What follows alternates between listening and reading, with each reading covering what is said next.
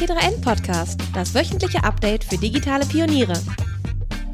Herzlich willkommen zum Podcast. Ich bin Nadine Graf, T3N-Redakteurin aus dem Ressort New Finance. Und mein heutiger Interviewgast heißt Nils Feigenwinter. Er setzt sich dafür ein, dass Kinder keine Sparschweine mehr haben. Stattdessen sollen sie ihr Taschengeld über eine Prepaid-Karte ausgeben oder sparen können. Bling heißt das Startup von Nils, das Kindern den Umgang mit Finanzen erklären will.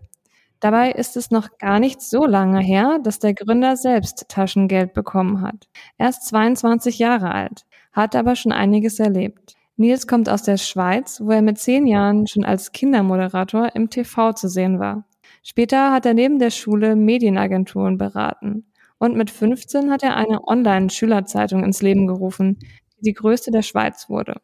Warum seine Vita schon so gut gefüllt ist wie bei manchen mit Anfang 30 nicht, darüber spreche ich gleich mit ihm. Genauso wie über die prominenten Risikokapitalgeberinnen Verena Pauster und André Schürle, die sein Startup unterstützen. Schön, dass du da bist, Nils. Danke, Nadine, für die Einladung. Du bist so 22 Jahre alt und viele in deinem Alter sind gerade noch so im Erstsemester an der Uni. Du bist jetzt Mitgründer von einem Startup. Wie ist denn so das Leben als junger Gründer? Ja, ich glaube, gar nicht groß anders als vielleicht auch für andere Gleichaltrigen, was sie machen. Am Ende des Tages mache ich, was mir Spaß macht, was mich interessiert. Und mich interessiert es momentan, die Finanzkompetenz von Familien in Deutschland zu verbessern, neue innovative Produkte zu kreieren, denen das Leben von Familien besser macht und einfacher macht. Und ich glaube, insofern solange man das macht, woran man gerade interessiert ist, wird es auch gut. Und woher kommt dein Gründergeist? Liegt das in der Familie? Mich haben irgendwie schon immer sehr viele Dinge interessiert und wenn mich was interessiert hat, dann wollte ich es eigentlich auch ausprobieren und umsetzen. Also wirklich gerne das selbst zu machen. Und das hat schon sehr, sehr, sehr früh begonnen, auch mit anderen Projekten, irgendwie unter zehn Jahren dann schon, wo ich auch schon Magazine verteilt habe, in der Nachbarschaft verkauft habe, da in Zahnarztpraxen die ausgelegt habe. Und da irgendwie, es hat mich einfach immer intrinsisch motiviert. Und wenn mich was intrinsisch motiviert, dann mache ich es normalerweise. Und so war auch diese Idee zu Bling entstanden. Und statt da lange darüber nachzudenken, hat ich innerhalb von wenigen Wochen die Firma gegründet und habe losgelegt. Und ich glaube, das ist so ein bisschen meine Mentalität, die sicher für viele eine gewisse Herausforderung darstellt, wenn sie um mich umgeben sind. Aber ich glaube, am Ende des Tages hat dazu führt, dass man sehr schnell sehr viele kreative Dinge umsetzen kann und da viele neue Wege gehen kann. Intrinsische Motivation. Ähm, wie kommt es dazu, dass du gesagt hast, ich möchte jetzt ein Startup gründen, das Kindern dabei hilft, besser mit Geld umzugehen? Ja, ich konnte ja schon sehr früh Einblicke bekommen in die Produktentwicklung und aber auch das Marketing für Familien. Nicht nur aufgrund meiner früheren Agenturerfahrung oder meiner eigenen Startups, die ich schon früher hatte, wo wir unter anderem auch sehr viele Hörspiele gemacht haben, Familienlizenzen für ähm, Ski- und Wandergebiete zum Beispiel lizenziert haben. Also da eine sehr große Affinität aufgebaut. Und da habe ich halt schon häufig in der Zusammenarbeit mit Unternehmen auch gemerkt, aber auch darunter traditionelle Banken, dass Familien zwar wichtig sind, da wird auch sehr viel ins Marketing reingepumpt, auf der anderen Seite in der Produktentwicklung aber eher weniger. Und so kommt es, dass wir heute auch im Finanzbereich sehr wenige Produkte haben, die auch digital sind. Also es ist tatsächlich so, du hast das Sparschwein erwähnt.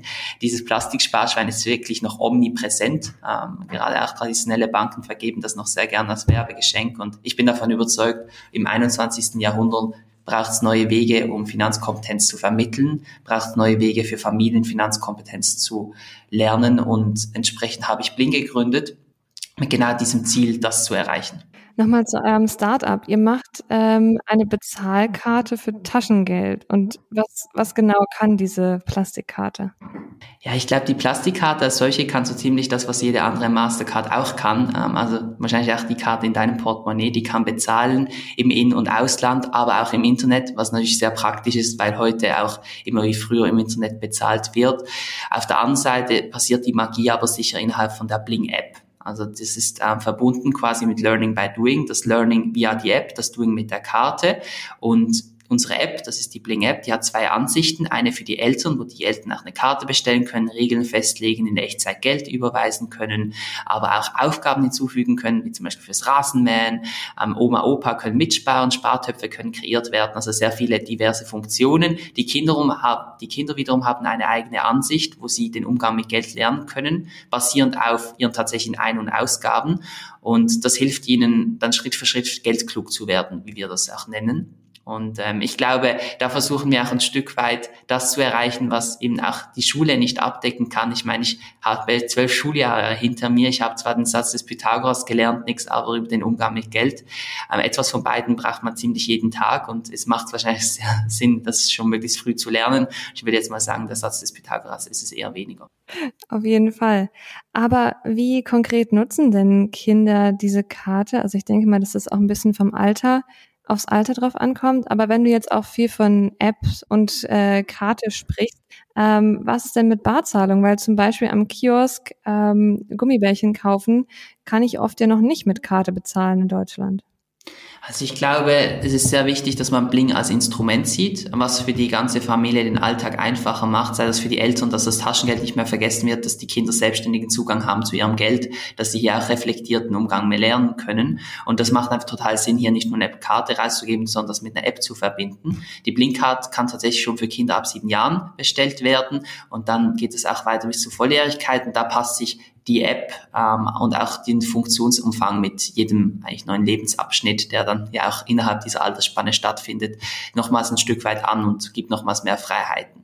Und ähm, natürlich ist es so, dass Bargeld auch in Deutschland immer noch ein wichtiges Instrument ist, um Geld ähm, ausgeben zu können. Und entsprechend ist das ja auch etwas, was wir auch bei Blink unterstützen, wo es ja auch möglich ist, mit der Blink-Karte immer noch an Bargeld zu kommen. Gleichzeitig muss man aber sagen, weniger als fünf Prozent aller Karten werden regelmäßig für Bargeldabhebungen genutzt.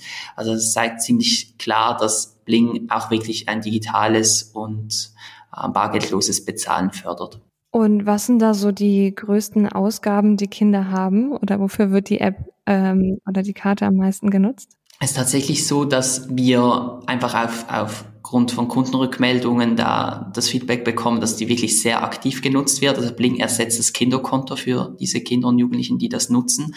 Das ersetzt dieses klassische Girokonto. Das heißt, da wird alles darüber gekauft. Was wir auch sehen, das sind nicht nur die Taschengeldausgaben, sondern da geht es auch häufig um Budgetgeld. Das heißt, ähm, ich kann da meinem Kind auch einfach 50 Euro überweisen für den Kleiderkauf und dann kaufe ich halt auch noch die Kleider selbst und habe da nochmals mehr Selbstständigkeit. Gerade bei älteren Jugendlichen wird es häufig auch genutzt.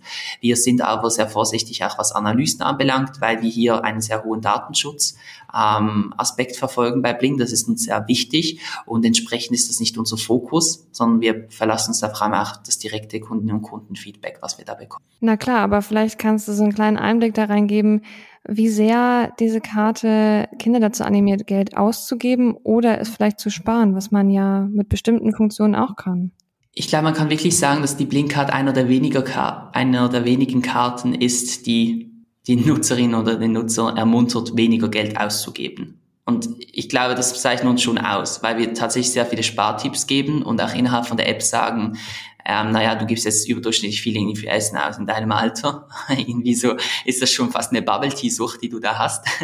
und von dem her, da sind wir wirklich sehr differenziert, weil wir auch aufgrund dieses transparenten Preismodells von 290 im Monat nicht darauf angewiesen sind, dass da die Kinder sehr häufig mit der Karte bezahlen. Also es ist nicht ein Teil unseres Geschäftsmodells, sondern es geht wirklich darum, einen differenzierten Umgang mit Geld zu vermitteln. Wie viele Karten sind denn bis jetzt im Umlauf? Wir konnten wirklich bereits tausende Karten versenden und das macht uns natürlich sehr stolz. Vor allem auch, dass die nicht nur versendet wurden, sondern sehr aktiv genutzt werden. Bisher basierend auf organischem Wachstum tatsächlich nur. Und wir freuen uns jetzt auch dann, das nochmal stärker zu intensivieren mit äh, mehr Marketingmöglichkeiten und sehen aber, dass auch bisher mit reinem organischem Wachstum sich die Blinkcard einfach herumgesprochen hat, sei das jetzt am Spielrand vom Fußballplatz ähm, oder irgendwie in der Kita, ähm, wo irgendwie dann man über die Elternkinder doch noch spricht. Und von dem her, da sehen wir einfach ein sehr schönes organisches Wachstum. Die Eltern, die Familien, die das bisher nutzen, sind sehr zufrieden. Wir arbeiten da auch eng zusammen mit Fokusgruppen und wir verbessern das jeden Tag und freuen uns über tolles Feedback ein Perfect Match. Das gibt es nicht nur bei der Partnersuche, sondern auch zwischen Arbeitgebern und Angestellten. Doch in Zeiten des Fachkräftemangels wird die Suche nach dem richtigen Talent zur Herausforderung. Xing E-Recruiting und Prescreen gehen diese Aufgabe an. Gemeinsam und zeitgemäß. Erlebe neue Produkte und noch eine besondere Überraschung in diesem Jahr. Trifft die Recruiting-SpezialistInnen auf der Zukunft Personal Europe in Köln vom 13. bis 15. September. Ab sofort gibt es Freitickets unter recruiting.xing.com/zpe. Jetzt sagtest du eben schon, sprachst du so ein bisschen den Datenschutz an. Was genau passiert denn mit den Daten? Weil wenn Zahlungen getätigt werden, da fahren ja ziemlich viele Daten an. Wie werden die gesichert?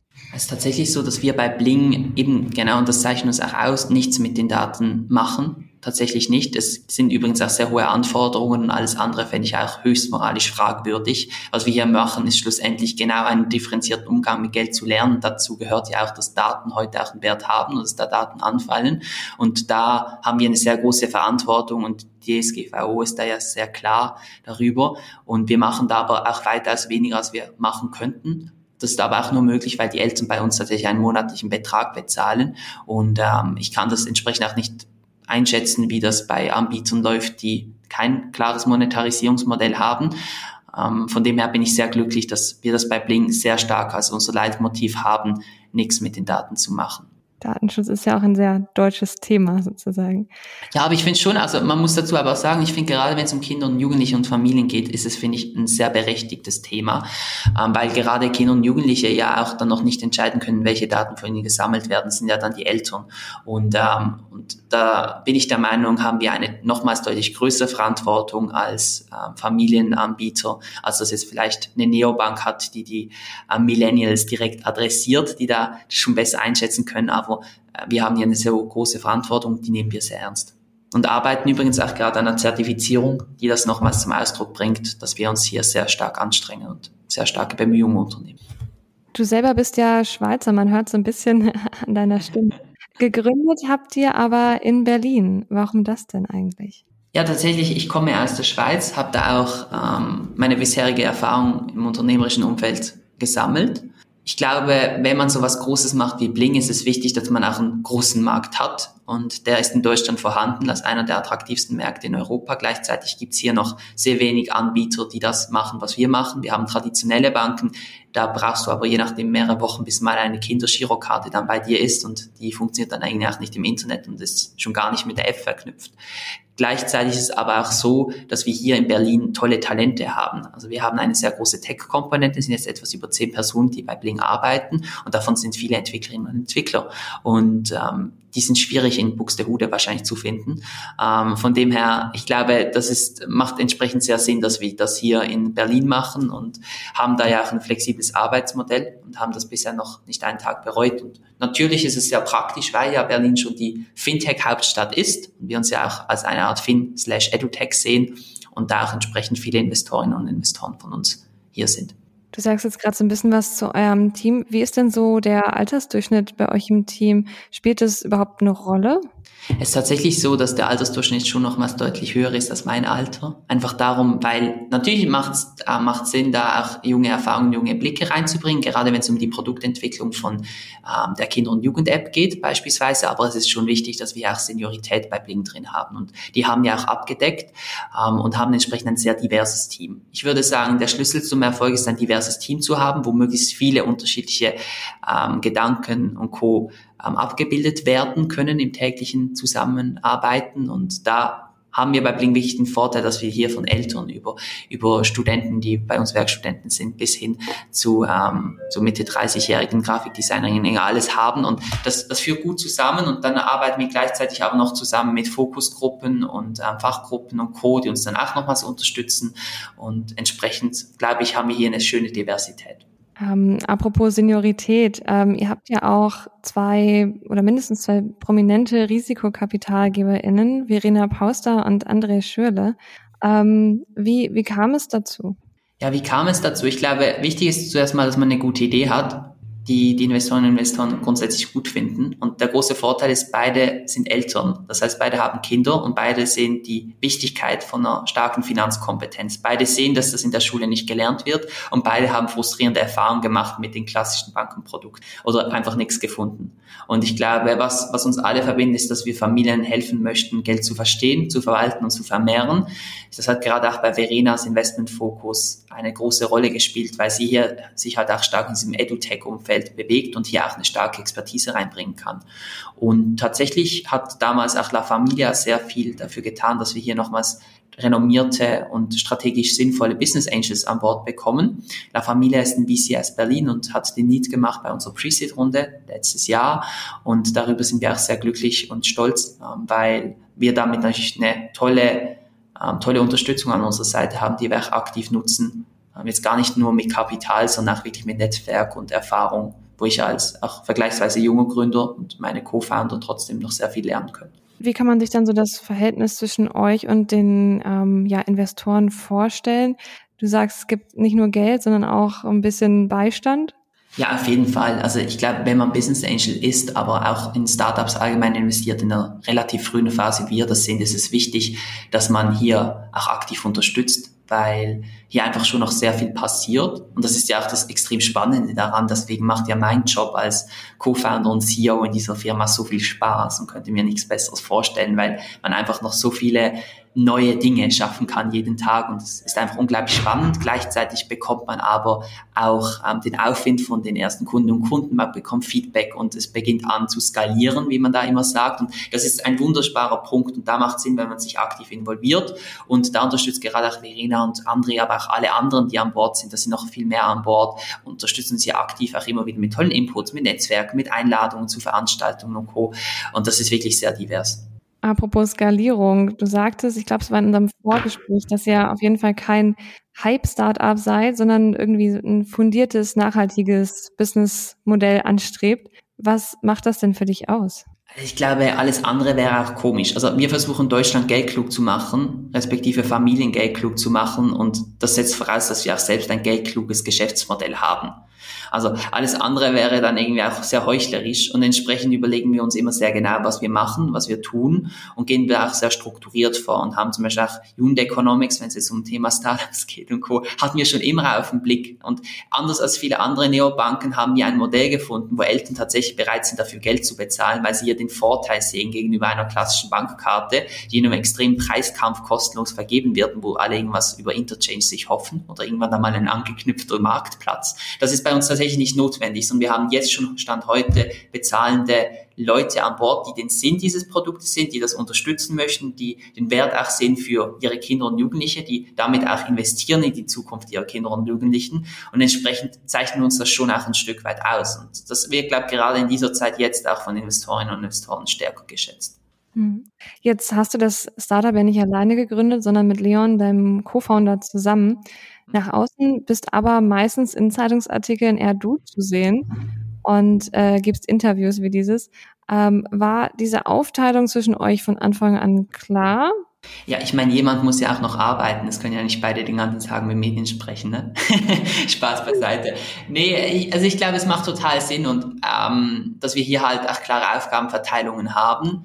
Insofern, dass wir halt schauen, ist nicht nur unter den Co-Foundern mit Leon, der sehr stark analytisch auch denkt und sehr stark in der Produktentwicklung ist, in Bezug auf Entwicklung, auch von komplexen Architekturen und Co., ähm, macht es halt Sinn, dass wir auch im C-Level schauen, wer bringt wo welche Expertise rein. Und natürlich ist es so, dass ich sehr gut meiner Meinung nach halt diese Idee insofern vertreten kann, als dass ich sie hatte und dass ich schon sehr gerne darüber spreche, über diese Idee.